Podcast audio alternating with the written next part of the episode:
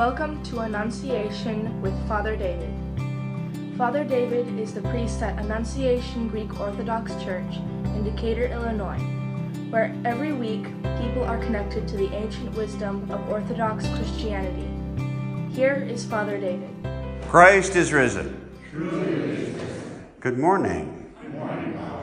I have to admit, it's very tempting, and I think it's actually apropos, to see today's gospel reading as a metaphor for what the world is experiencing today. Because normally the gospel invites us to see ourselves as the paralytic. We are to see ourselves as someone who is paralyzed, who is sick with sin and that when we depend on men, as this man has done for 38 years, because he says, after Christ asks him, Do you want to be healed? He says, Sir, I have no man to put me into the pool. But in today's society, where the largest denomination, and I put that in quotes, are those who have no religious affiliation at all here in the United States and for Europe, particularly, which, if the demographics continue in the direction that they're going now, um, all of Europe, or most of Europe, is going to be Islamic by the year 2070. And some statistics show that in Britain, 5,000 people are converting to Islam every single year. So that projection of 2070 may come a lot sooner than anybody expects we as a society and as a culture are paralyzed, especially when it comes to standing up and saying, hey, wait a minute. Turning our back on God is a bad idea. Hey, wait a minute. We Orthodox Christians have lived under the persecution of Islam for centuries. We know how bad it is. We're being killed at this very moment. Why are we laying down and rolling over and allowing this to happen? And we are paralyzed. We cannot and do not say anything as a society. In fact, we punish those who do speak out. And this, is, of course, is because Western society depends entirely upon mankind. And so if we reverse the order of what happens with the paralytic, we hear the paralytic say, Sir, I have no man to put me in the pool. And then we ask the question, well, do you want to be healed? Well, I have no man to put me in the pool. Seems to be the answer that our society is giving today. Not that, yes, I want to be healed. Yes, I want God to act in my life. No, I don't have a man to put me in the pool. And of course, we also see today Peter healing Aeneas, and we see Peter raising Tabitha from the dead. This is only possible because Peter doesn't bother to say, I have no man. He immediately puts his faith in our Lord God and Savior Jesus Christ. He knows that God has told him that if he asks that mountain to be moved, if he has even the tiniest bit of faith, yes, that mountain will be moved. And so he asks God to heal Aeneas. He asks God to heal Tabitha and they are healed. And what this demonstrates to us is that we need to be able to voice, to articulate, to argue for God.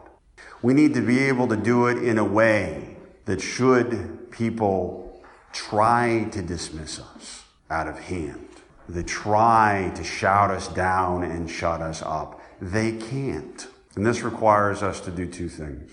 Number one, and most importantly, is we need to be able to say without a doubt, with no hesitation, and with full confidence, who God is. At first, the paralytic doesn't know. I don't know who, who, who healed me. But he did the right thing. He went to the temple to give thanks. And at the temple, Christ revealed himself See, you are healed.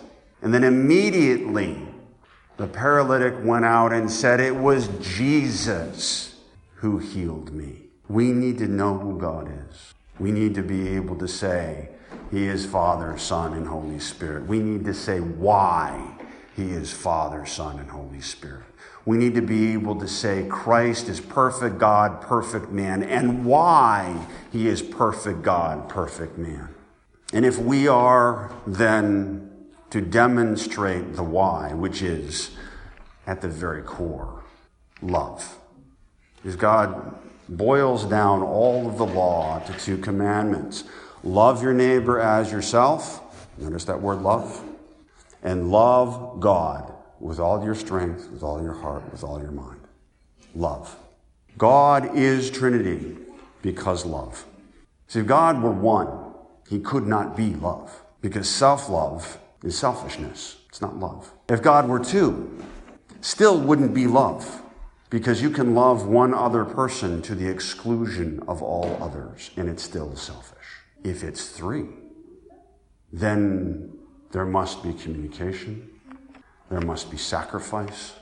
You must be able to have a relationship with these two other people and be able to negotiate their needs, their desires, and be able to split your own and sacrifice your own time in order to demonstrate love to them. God, if He is love, must be Trinity. All other options, love goes out the window. Relationship goes out the window. How can you have a relationship with one when that one only loves itself? Christ is perfect God, perfect man. And the reason that he is perfect is so that that perfection that he is can be bestowed upon the humanity that he takes upon himself.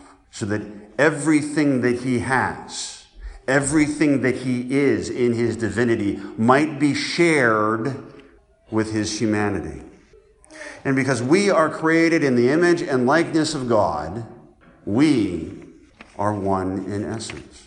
Our nature is universally shared among all human beings throughout time. And so when Christ takes on that nature, takes on that essence, and bestows upon it the potential of that perfection, it affects every single human being that has ever existed or will ever exist.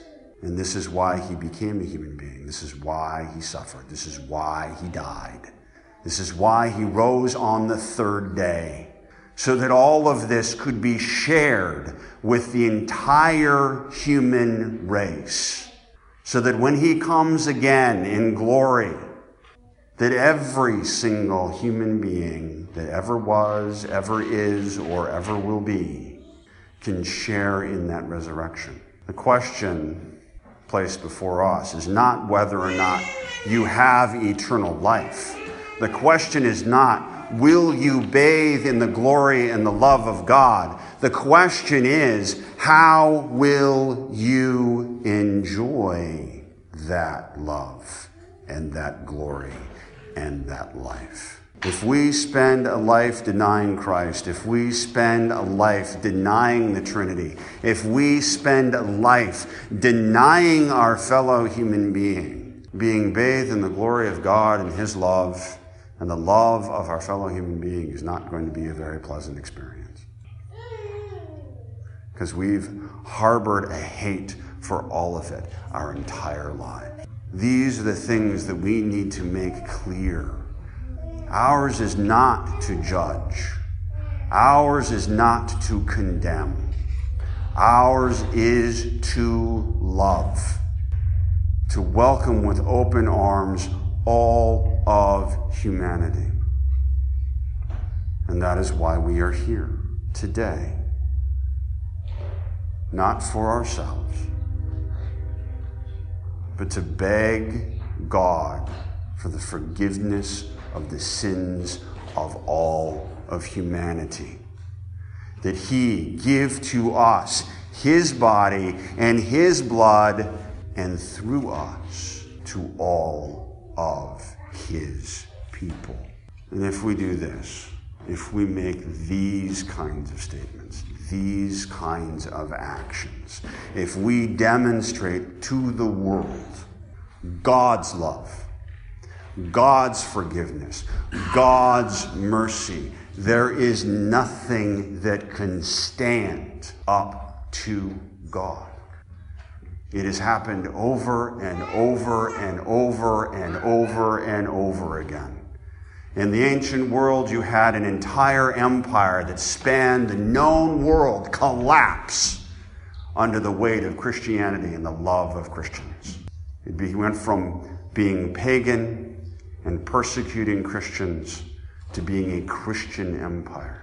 Today, Russia, after suffering 70 years of atheism, aggressive atheism that destroyed churches, that imprisoned priests, that killed millions, stands today as a world leader defending Christians where the West sits on its hands. We need to stand up and we need to demonstrate to the world God's way.